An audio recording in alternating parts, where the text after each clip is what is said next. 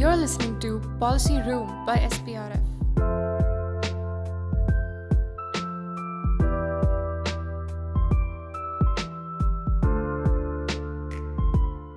You're listening to the Policy Room by SPRF. Last year, same time, the world watched as India and China clashed in the Galwan Valley.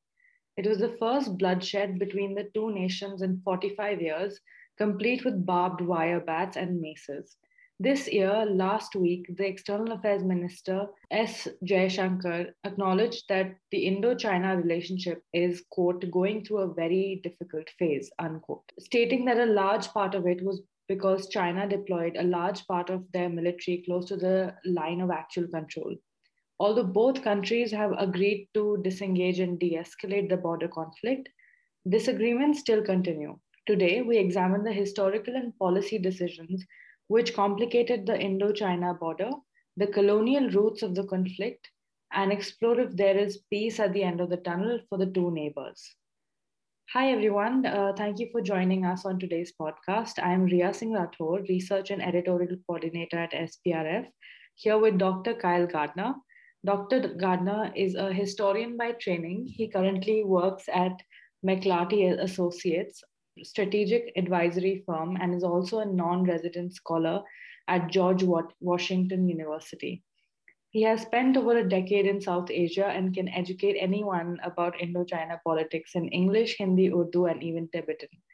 He has written extensively on histories of geopolitics and the art of border making in, in the Himalayas, some of which you can find in his first book, The Frontier Complex Geopolitics and the Making of the India China Border, 1846 1962. Uh, Tashi Delek, Dr. Gardner, thank you so much for joining us.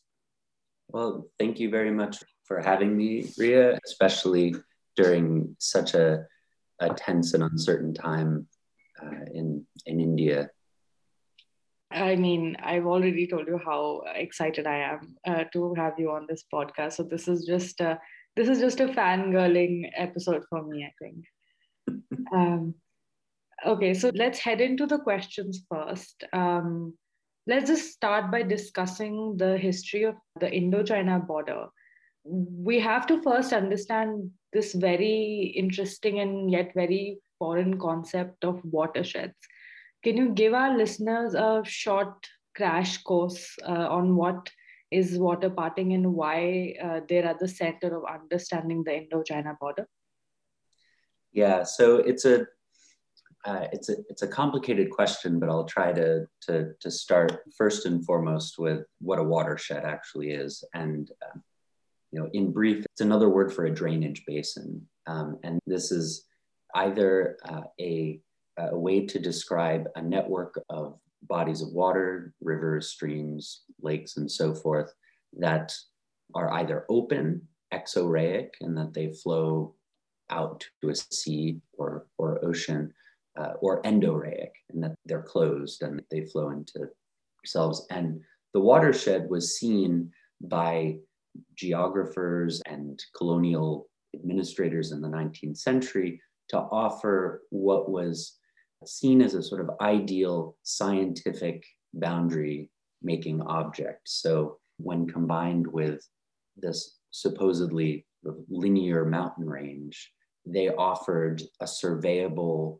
mappable object that could yield a territorial border in a way that other natural objects, such as rivers, sometimes failed to do or, or generated problems, which we can discuss later, or more artificial forms, such as using lines of latitude and longitude or boundary pillars, sometimes failed to do. So the root of the India China border dispute really rests in colonial era attempts to use the, the Himalaya as and, and the watersheds that flow from it, notably the Indus watershed in, in the north, um, as objects to define define a boundary. And that, of course, failed spectacularly for the British, and we're still dealing with the consequences of that today. Right. And that is something that whenever I read any of uh, your pieces specifically and others as well on uh, the Britishers using the watersheds, especially in your 2019 piece, Moving Watersheds, Borderless Maps.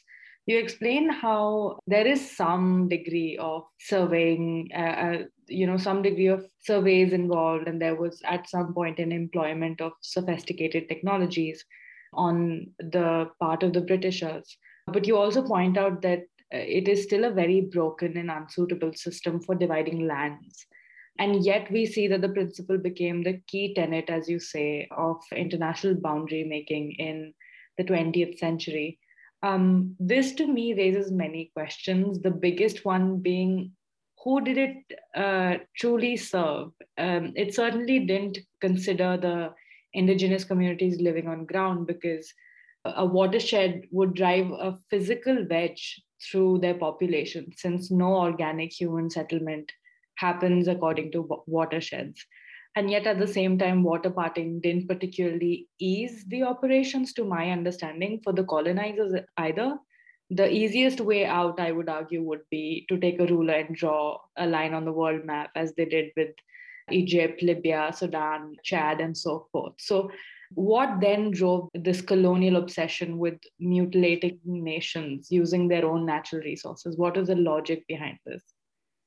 Yeah, those are good questions. And I think that, you know, the question first as to who did the, the water parting best serve, and I think that to really answer that, we need to dive more deeply into a broader, kind of more abstract transformation that was taking place in the 19th century, uh, and, and particularly through European imperialism. Uh, and, and that has to do with a new way of thinking about, about bounding space. So, mm-hmm. you know, historically in places like Ladakh and Tibet, we have, you know, there are, there are long established notions of borders, but these typically take the form of, of either points or particular um, you know, passes, for instance. I mean, the name Ladakh literally means land right. of passes. Yeah. And, and this is really reflective of ways of thinking about political space that didn't require a solid, kind of mappable, linear, closed borderline, but instead, you know, really only required notions of points at passes. So, you know, when we think about, I mean, often, especially in, you know, in the Indian press, we often hear about all of, you know, these various laws, you know, whether it's Zoji La or Nathu La or mm, uh, yeah. Khardung La, you know, all of these passes, these laws were historically points at which, whether it was taxation or political control of one form or another, transitioned. And the British coming in and demanding a, a different kind of conception of space really, um, really sort of uh, upended this. Mm. And so the result was that you know surveyors sent out first in, in 1846 uh, after the East India Company defeated the, the Sikh Empire and created the state of Jammu and Kashmir, which it then gave to you know, the Dogra Rajas of Jammu, who had a decade earlier invaded Ladakh and took control over it to better consolidate their control over the Pashmina trade, which was running through Ladakh. But from the very beginning in 1846, British surveyors attempted to define the water parting the limits of the watershed. And they did that by going out and, and surveying and attempting to map where a neat sort of line of mountains might exist.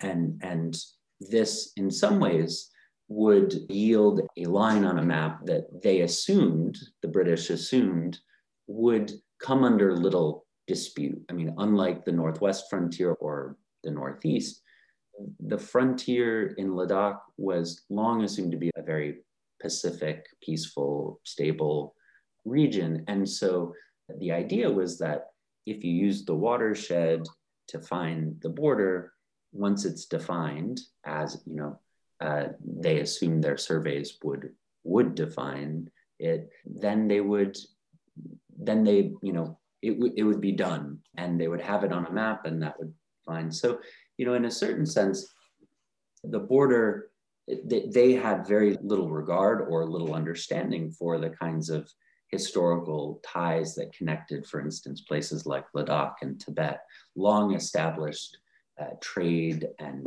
and pilgrimage networks, those from Central Asia as well. I mean, Ladakh was really, for most of its history, a, a crossroads of trade and culture. But it was only through the British insistence on kind of defining a border through it that we started to see it become the borderland that it now really is today.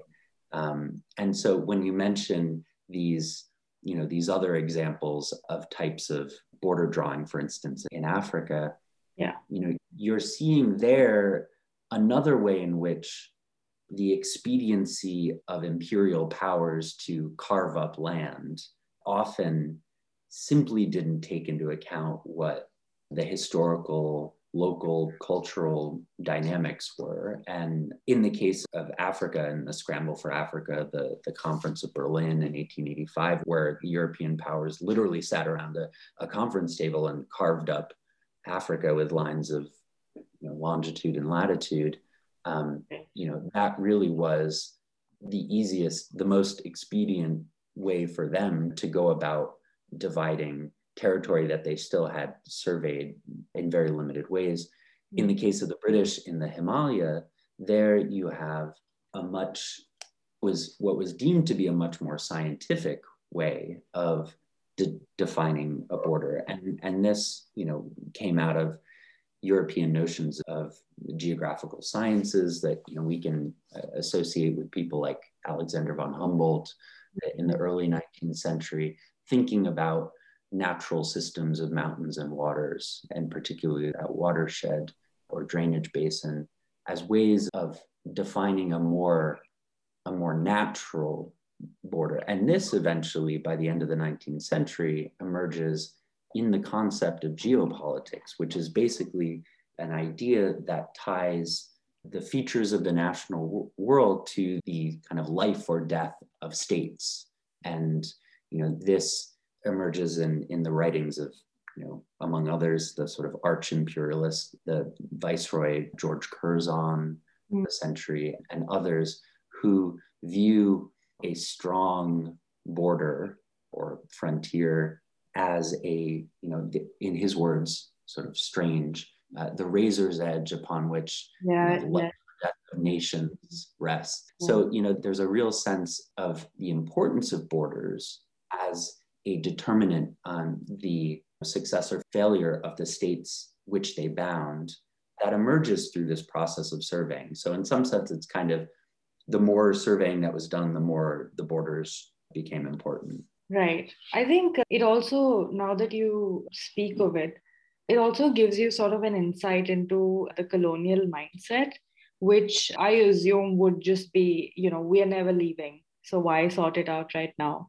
Um, particularly i got this uh, sense when i was uh, going through your article and in multiple places i think it's mentioned that at the time there was just this uh, looming threat of russia. Russia sort of uh, annexing quote unquote um, either tibet or india or just growing scare uh, soviet scare so to say.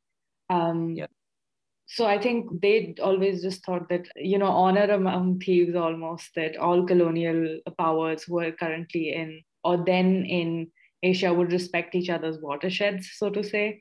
Um, and i just think they never thought that they would leave which is why they just I, you know i can't even imagine not giving a nation a solid border because that is an inheritance of a lifetime of conflict which is exactly what has happened um, yeah, and and in some sense, although these maps would now perhaps be prohibited by India's map regulations, um, in 1947, when the British left and India gained independence, there were maps that the Survey of India produced that were literally borderless, and partly because the surveying across the Himalaya, but particularly in Ladakh and the Aksai Chin, mm. uh, failed to sufficiently detail the you know, the limits of the, the Indus watershed, which had been determined to be the northern border of India by the British, um, mm-hmm. but which hadn't satisfactorily been defined. And of course, this gets to the kind of existential difference between an empire and a nation state, which mm-hmm. is that an empire can deal with a degree of ambiguity on its right. frontiers in a way that a nation state can't. I mean, this is you know this is a, an object of existential importance for a nation state particularly one emerging from under the yoke of an imperial power such as India. And so borders then become things for which mm. uh, people give their lives. Um, yeah. But of course, that becomes more difficult when the exact location of those borders haven't been haven't been determined. And this is the real great tragedy of the disputes, the ongoing disputes between India and China, is that this isn't uh, you know, I mean, we refer now to the line of actual control, but in practice, there's still no line there. And so, I mean, it really is one of the great sort of ironic tragedies uh, of the dispute is that there still hasn't been a clear, unambiguous, and certainly not a demarcated line. And that very much is a colonial legacy, although it's been complicated by decades of politics and right. Um, and and tactics between India and China. Yeah, I think it. Uh, you're absolutely right. And just one uh, sidebar anecdote was when I was studying in Ireland and I went on this tour where the bus driver was also the guide and he was telling us about the border between Northern Ireland and uh, the Republic of Ireland. And because Northern Ireland is also extent by extension UK, although that's a very sensitive sp- statement, depending on where how one feels about the situation. Um. There is one uh, during like the border pa- partition happening between Northern Ireland and, Repu- and the Republic. I believe in County Monaghan, there was one farmer who said, "I I don't want to choose." And so till date, if you'll see at the border, it goes around a farm. Um, and it, it, it's that you know that's the interest that's the intricacy and the detail the level of detail that the Britishers thought of going through because they knew they would have to share this border. So yeah. I think uh, they were not oblivious to uh, just yeah. how sensitive the situation can be. And, and I mean, to that point in particular, that I mean, they so the you know the colonial administrators did, where possible, draw upon historical understandings of borders. And in fact, I mean, there was in the colonial archive, there's references to you know, Abu Fazl's Ain-i-Akbari, you know, and the, the Akbarnama, um, wow. going back to the, the kind of Mughal district level, the sort of um, mm-hmm.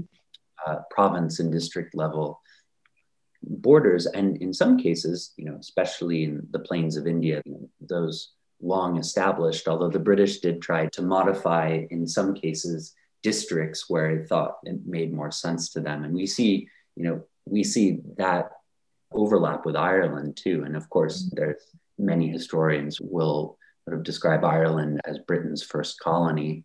Right. Um, yeah. And so the, the, the parallel, I mean, the parallels between India and Ireland are extensive. Mm. But in some sense, the reason that British surveyors and these boundary experts that emerged in the 19th century, mm. why they looked to the watershed and mountains was to, in some sense, negate the problems that emerged from the use of other borders that were more permeable. So the notion of, for instance, of using a, a river, mm. not only do rivers change course, and of course this is a a, big issue. Um, you know, every year it seemed, and you know, in the colonial archive there would be a, a record of, especially between India and Nepal, uh, a record of surveys being conducted to uh, examine the changed course of a particular river that had somehow, because of the annual sort of seasonal water flow and, and surges, created a change in mm. uh, in the precise location of the river. And so if the, you know, if you were to use a river, not only as a border, um, national or subnational, then you risk the problem of what happens if the river changes course. And to add to that, and this is something that colonial officials acknowledged, um, you ha- often have similar people on both sides of those rivers. So I think in the, the mindset of the emerging kind of racial racialized thinking of people like George Curzon and administrators, they thought, well, you know, better to use a mountain range as a divider because you, are less likely to find people of the quote unquote same races on, mm. on either side of those mountains. And in some sense, that was drawing off of a kind of European mm. sense of, of mountains as dividers. I mean, we can think about the role of the Pyrenees, for instance, in kind of uh, separating and defining the you know, emerging states of Spain and, and France. But the idea of using a mountain and, and, and the water parting where possible was in some sense to try to mitigate the disputes that you know would arise if other natural objects were used to, to make boundaries or if you know if more artificial things like uh, mm. you know boundary pillars and things like that there was a incidentally to, to your to your point about ireland there was a right. there was an article not too long ago I think it was in the, the New York Times, about uh, a dispute that arose over a farmer in Belgium, I believe, mm. uh, moving a, a boundary stone that had been there for since the French Belgian border was defined by a commission back you know, 100 some odd years ago. Mm. And you know, the farmer thinking this stone is in the wrong place i'm going to move it and in so doing inadvertently moved the the french belgian border oh um, wow um, so, and caused a bit of a you know a bit of a stir so you know those are the problems that can arise when you use more sort of artificial means and so at least you know however naively the british surveyors that you know spent a century attempting to define a border in in, mm-hmm. in the himalayas did so under the assumption that, well, you know, these mountains and the watersheds that or the water partings, um, you know, that that they ostensibly um, that the mountains provide ought to be a kind of neat scientific way to define a border. And of course, that failed spectacularly in the Aksai Chin, which is a region which does not topographically have a nice mountain range running through it, but is instead this sort of high altitude, arid, kind of rolling mountain land, much of which is actually, you know, it turns out satellites later reveal is part of the Tarim Basin, which is an mm. endorheic watershed. So it's not even part of the Indus. Okay. I if uh, that was my I, I think that the story that you just told me of the French Belgian border was brilliant. Um, I'll, I'll add that to my list of stories which prove that how just how dynamic borders can be and yeah. our misunderstanding of their rigidity in general. Um, uh, thank you for offering me the perfect way to segue to the next question, which uh, I, I tilts a little more towards climate change and just the general dynamism which is involved in border making because they are, after all, human constructs. But in this particular question, I want to dive uh, further into understanding watersheds, which you've explained splendidly so far, especially their changing nature, as you mentioned, from a climate change perspective. Um, in a couple of your writings, you use the words elusive and moving with a sentence, even reading, quote, the apparently fixed water parting lines of the Indus watershed system had a suspicious tendency to move unquote. It's a scary thought that the border of an entire subcontinent is dependent on not only topography that moves, but also topography that could move even more after climate change. What exactly makes watersheds dynamic, in your opinion? In addition, do you see climate change affecting border issues between India, India and China because of moving watersheds? Yeah, those are those are good questions. And to clarify, so watersheds, uh, the kind of moving or elusive nature that you highlight mm-hmm. um, comes about from really from two historical and climatological trends. One is historical, and, and that is that the more surveying that British surveyors did in the 19th and, and early 20th centuries of particularly the Aksai Chin, uh, the, the messier or less certain the exact location of mm. the water parting became, because in some sense, the moving of that watershed had nothing to do with the watershed itself, mm. uh, but rather had to do with kind of where the British were placing it on a map. So where the line, wh- where it ended, actually was, and that, in some sense, was a, was a problem of insufficient surveying. But it also highlights what later emerged as a second kind of form of moving, which you rightly you know, highlight in the form of kind of growing specter of climate change. But also, I mean, if we're dealing with a you know a very arid region like the Chin or like Ladakh for that matter, where rainfall or snowfall is very minimal, mm.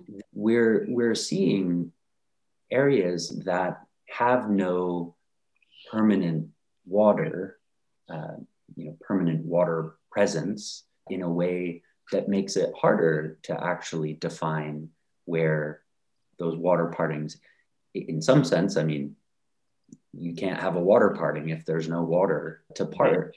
So, yeah. um, so you know, it highlights another problem of what do you do when there are no more glaciers or when climate change or the already arid dry tendencies of a particular region are exacerbated. And you know we're certainly seeing this less so in the chin has always been arid and dry but we're seeing this emerge as a growing problem elsewhere along the himalaya. I mean we saw back in February, I think it was the really horrific flooding and sort of glacial mm, uh, yes, yeah. melt induced flood in Uttarakhand.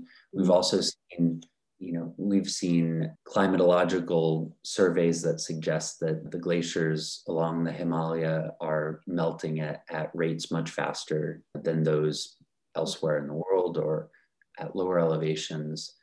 And then you add to that the pressure that that has to downstream South Asia and thinking mm-hmm. about how the water demands, uh, not just in India, but in Bangladesh, in Pakistan, in Nepal, in Bhutan, they're, they're certainly growing. And this is really one point of tension that I think is likely to grow. I mean, we see India has water sharing agreements with, with Pakistan over the Indus and with Bangladesh uh, over parts of the sort of Ganga, Brahmaputra, although there are still very much, you know, many disputes, the, the Tista being one of them, that have yet to be resolved.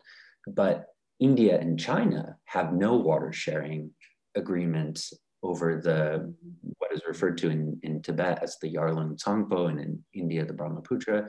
And in fact, going back as far as I think it was 2008, there were concerns about China diverting much of the or some of the the Yarlung Tsangpo at this what's called the Great Bend yeah. uh, in Tibet, uh, and and perhaps even bringing that water, integrating it into the you know, the north south or the south south north water diversion project that brings a lot of the water from the Tibetan plateau and the sort of south and west of China up to the the north the north and east uh, and to the in drier industrial areas like Beijing and, and that that corner of China.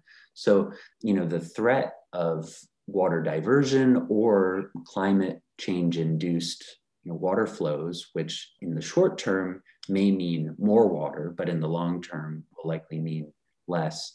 These are going to have a huge impact both within South Asia and in the dynamics uh, between India and its neighbors, mm. uh, and also between China and its neighbors. I mean, we're seeing problems in the Mekong, um, in Southeast Asia, uh, and all over, uh, you know, many of, of China's neighbors uh, because China doesn't have any water sharing agreements and it occupies what is, you know, referred to as Asia's water tower, right? The Tibetan Plateau, this sort of right. third pole of the, the earth, and is the headwaters of the 10 largest rivers in Asia by volume, and which feed collectively and indirectly nearly half of the world's population. So, you know, water politics are only going to be uh, a growing source of concern going forward. Right. And as I mean, it's very interesting. I did not know it's called the third pole. But that also makes me think that for a place that has so much water and so much potential in terms of just the general topography of the region, and it's surrounded by India and China, it's inevitable that there's going to be some construction around a border, even though that border very vaguely exists. Um, it's inevitable that there's going to be uh, construction just uh, so that each country is able to sort of stake their claim on the land almost. So recently, the strategic constructions on either side of the Indo China border has been at the center of the two nations fighting. Like you mentioned, the case of Brahmaputra, I believe uh, China is uh, building a dam, uh, although I'm not sure how that's going, but there are uh, very worrying reports on how that's progressing. But at the same time, we're talking about the world's two most populous nations who are cultural giants with growing economies, and they're both very, very rich in nationalist rhetoric, increasingly so in the recent years. So it's inevitable that they would develop infrastructure around their borders. And yet, it's that exact same thing that's serving as the chief instigator of a possible war or conflict between Indo- India and China. Um, this is an impossible stalemate situation, or is there some merit in the possibility of a border zone that allows short term cultural and trade exchanges or other such alternative solutions?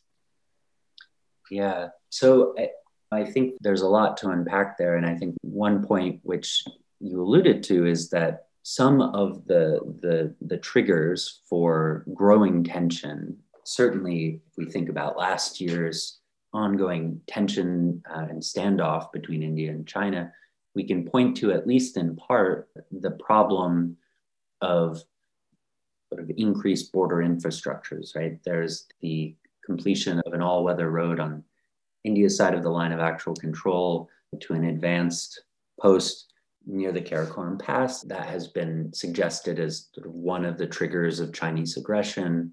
Their you know, road building was, you know, back even before the war in 62, the completion of the identification of the Chinese built road across the Aksai Chin in the late 1950s, incidentally identified by a Ladakhi uh, Rinpoche, a reincarnate Lama returning from Tibet, very prominent Ladakhi political figure named Bakula Rinpoche. Um, he reported to the Indian government on this road construction in, I think it was 1957. But the you know, road and border infrastructure has always you know, been a source of tension in part, however, because of its absence. And I think that is something you know, worth noting. If we think about the line of control between India and Pakistan, we have a very precisely defined de facto border. Now, obviously, it's also a site of you know, ongoing tensions, and despite the most recent ceasefire, in some sense, the line of control has been a much more volatile border. However, if we're getting to the basic problem of the India China border, is that in certain key areas, significantly in, in the so called Western sector and Eastern sector, there is no accepted border line, then the absence of those border infrastructures makes it more likely to allow for kind of ambiguities of location. And so while it may be, and you know, here I am warily as a historian putting on my sort of future cap here yeah. and sort of crystal ball gazing uh, eh, you know it may actually and this is somewhat sort of counterintuitive but the development however tense it might be in the short term of more border infrastructure along the line of actual control might actually gradually yield a kind of more precise de facto borderline in the way that the line of control between between India and Pakistan is. Right. Th- that's only a you know that's pure speculation because you're absolutely right to say that the development of that infrastructure has also generated a lot of, of tension and road building is always kind of viewed with concern mm. by the other side but you know i think the prospects of a breakthrough right now particularly as you said given the kind of nationalist rhetoric on both sides of the border is probably somewhat doubtful i think India is somewhat constrained in its strategic options, although this past year we did see certain econ- economic moves being made to counter Chinese aggressions along the border. Right. Um, so I think the short-term outlook is certainly likely to be kind of more of the same, although it's it's possible that it may shift more to the eastern sector where things you know mm-hmm. are, are more complicated and as we discussed earlier, have to do with water sharing along the Brahmaputra in a really crucial way, which is less of a concern in, in uh, the Western sector, even though the headwaters of the Indus are in Tibet. But I think, you know, there is always the possibility of some sort of return to, you know, status quo, status quo ante. There perhaps is the possibility of a diplomatic breakthrough, although I, I think that is not likely given the current climate. Mm-hmm. And I think that would probably realistically have to come from China. They have the sort of the upstream advantage. Right. Uh, and, and I think given also Chinese inroads in Pakistan, I think there is a sort of a strategic advantage that China possesses that I think would also mean it would have to probably make the big diplomatic overture. But you know whether India is prepared to give up its claim to Aksai Chin in exchange, perhaps, for China to give up its claim to Arunachal Pradesh. Mm. Um, you know, I don't know. I mean, certainly as an outsider with no direct kind of national stake in this, I would be inclined to say, well, I think that's a pretty good deal because Arunachal Pradesh is a lot more resource rich uh, than Aksai Chin, which is basically worthless from a sort of resource perspective. And in fact, I think its principal value for India really rests in its cartographic value, that this was a territory that India came to sort of see as part of its national outline, as part of the, the geo body of India. So that I think is a difficult, um, you know, it, that may be a difficult pill to swallow. But of course, you know, as an outsider, I, I perhaps have a little less sort of emotional mm. uh, involvement in, in, in that. But no, I think you're completely right about that. I think even when we look at Kashmir or we look at uh, Arunachal, it's never just about, um, it's never actually about anything rational, really. It's more of coming from like a sentimental value um, yeah. of uh, having grown up with certain maps and then uh, sort of there being an animosity already between the neighboring nations. I believe I read somewhere that the maps you grow up with really define how you view your state and by extension how you view yourself as a, a member of that state so i think it's it's just a very touchy issue because it's always um, uh, an us versus them language is employed when we talk about maps, particularly even when there was uh, news earlier this year that China has built residences inside of India, and yeah. uh, you know that was a big uh, that was a big big issue. And then the, the, predominantly the language that I was seeing was they have come into our land so it's very, very clear how people feel about it. I don't think it'll be as simple as, oh yeah, you can take Chin, you know. Um, no, of course, of course not.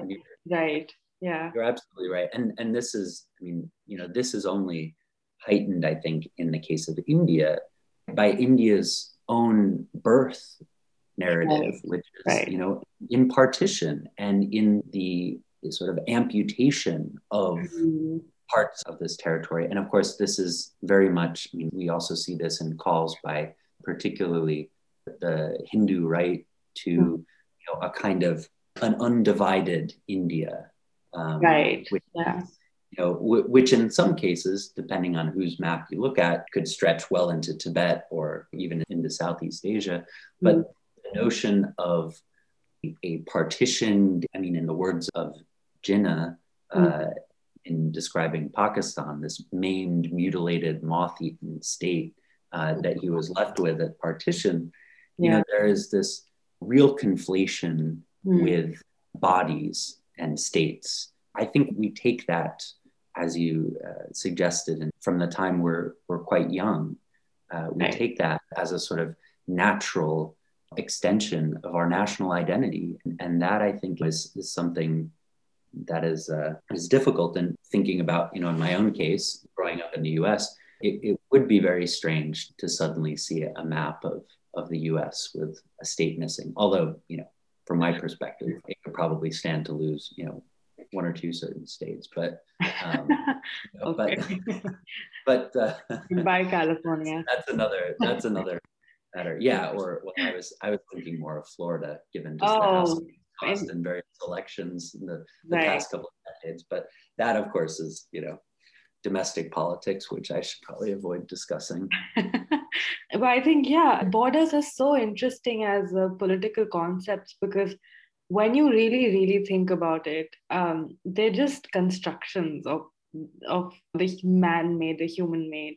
Especially when we speak of them in terms of international relations, not to put in any jargon, but you know, it's all constructivist, as they would say. It's all made by humans, but at the, at the same time, we see them as these immovable constructs that just cannot change. But they're predominantly there because of the sentiments of the people who are living within those borders. I believe even in the Middle East, um, I'm not sure, I'm forgetting which state it was, but ISIS, I believe, in Syria, when they initially got a hold of some of the ammunition and all of that, and they started blowing up borders, uh, hmm. which had no political, like on the ground, it, it had no real repercussions. Like it wasn't changing anything. But it was, and uh, people were just uh, shocked. Like they were just thinking, why are you wasting so much of your ammo on stuff like this? But then they pointed out that these are colonial borders. We we are trying to make a point. We're trying to make a symbolic point that you have left us in this mess of conflict because you completely divided the region in a very odd way. Um, so it's well, yeah, borders. You know. Yeah, and of course there are. I mean the the colonial legacy and border making extends far beyond the Himalayas, as, as you yeah. know, as you've alluded to. Certainly in the Middle East. I mean, I forget whether it was Jordan or an, a neighboring state, but the comment that I think it was Churchill. Who, yes, Churchill's hiccup. I think it was Egypt. You know, yeah. well, and one of them there was a comment about how they managed to get the borders drawn before lunchtime or something yeah. like that. Yeah. And of course, we can also also think of the the Radcliffe Commission and in drawing the lines of partition. You know, six weeks project to carve out India and Pakistan mm. um, in, a, in a very hasty and uh, consequential way. But the notion of these border lines, you know, it in that sense, actually, the colonial attempts to create a scientific border in the Himalaya was actually a very thoughtful process in some sense, yeah. um, even though it obviously yielded uh, unintended and, and really tragic consequences. But the speed at which colonial powers, not just Britain, of course, uh, but others, carved up other territories has certainly left us with consequences that we're still grappling with today. And, you know, it, it produced rivals where there weren't rivals. I mean, we can think of the lines drawn in Africa, which suddenly created, I think this was the anthropologist Basil Davidson who made this observation that you impose a border and suddenly a trader becomes a smuggler. Uh, right. You know that suddenly the person who was used to carrying his or her goods from you know one place to another and trading suddenly uh, needs a passport to do so, or else risks being labeled a, you know, a smuggler. Yeah. Um, I mean, yeah, that's uh, much, much to think about. I think even the, I'm not sure how true the Churchill hiccup thing is. Uh, mm. I, it wouldn't surprise me if it was, honestly. Uh, just given, I think, how much is history you know and I know. Little, I obviously don't know one tenth of what you know, but just the general cavalier attitude towards drawing borders. I believe it's the Egyptian border. I'm not sure with who it's shared with, but it goes straight and then it takes a tiny dip and then it comes back up and keeps going straight. And the story is that he was drinking a lot apparently one afternoon, and he was going through like he was just like using a ruler, and then he had a hiccup, and then that is why you see the little dip, and then he recovered and then he, he just went went forward. He said yeah this this works.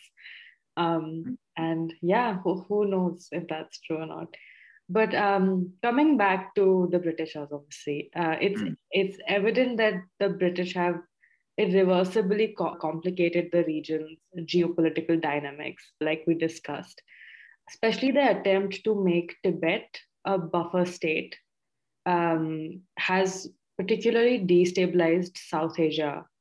Do you think, uh, or do you, as an historian, see any scope for India and China to decolonize this dispute by way of mutual cooperation? Do you think that's a possibility, or is there any other alternative? Yeah, it's a good question, and and um, not one that I think I have a good answer to.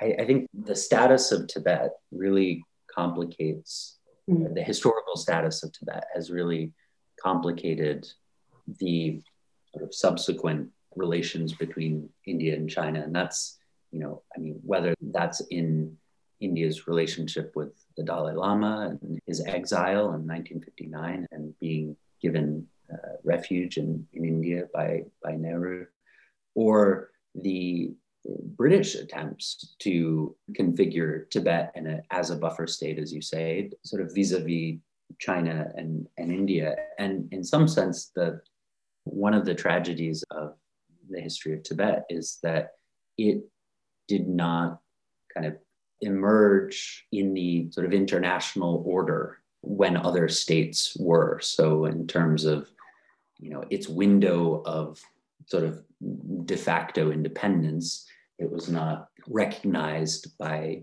international uh, other states, and so the messy political status of it, whether vis-a-vis the Qing Empire or the Republic of China or the People's Republic of China, mm. or you know the British Empire in India or the Republic of India. Mm. Uh, there's you know partly this is the sort of the messiness of the succession of states as well as the development of, of different forms of territory and thinking about political territory in new ways and ways that require those borders that Tibet didn't necessarily have, or for that matter, um, Ladakh didn't necessarily have. So I think if we're looking to the future, I think we need to be careful about sort of seeking solutions in the past. You know, I think it's mm-hmm. often sort of a trope among historians to say, well, or, or, not among historians, I should clarify actually, among many sort of historically minded people to say, you know, history teaches us. Um, but I think more often than not, the complications that the history of, for instance, Tibet kind of lend to modern international relations means that I think if we are to look for a diplomatic breakthrough or cooperation, I think there will have to be some form of forgetting involved as well as just you know remembering. And in some sense that can only be achieved if india and china you know see it in their best interests and then in their common interest uh, to perhaps come up with a solution so that that's not a very satisfying answer to your question but i think you know there are potential opportunities for collaboration as both countries emerge as major powers on the world stage, I think we've seen both of them adopt different strategies for cooperation with other states. And we're seeing, I think it's fair to say, a more belligerent approach from China in recent years. And, you know, whether that will remain the case is obviously very difficult to know. But I, I would imagine that there will come a time where both countries will see it in their respective self interests to cooperate. Mm-hmm. And, you know, I think that may be helped paradoxically, as I kind of speculated earlier, it may be helped actually by some of these kind of short term tensions that have arisen over you know definition of the line of actual control and i hope mm. i hope that, that these tensions in recent years will perhaps you know help better define a, a de facto border whether or not that gets transformed into an actual international one mm. uh, is obviously unknowable but you know I, I i certainly hope that there will be ways for mutual cooperation although at present that that may not be the case right uh, i think that's a, a very perfect place for us to close Dr. Gardner, thank you for all your valuable insights on the issue and sharing with us the unforgettable story around the man moving the Franco Belgian border and also your opinion on Florida. Um, thanks to our listeners for tuning in to another episode of the Policy Room. Well, thank you, Ria, for having me, and um, and to all the listeners in India, um, stay safe and and take care.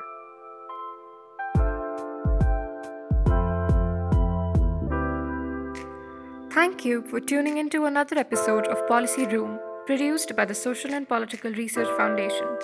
SPRF is a youth oriented public policy think tank based in New Delhi, working to spark dialogues for a better democracy.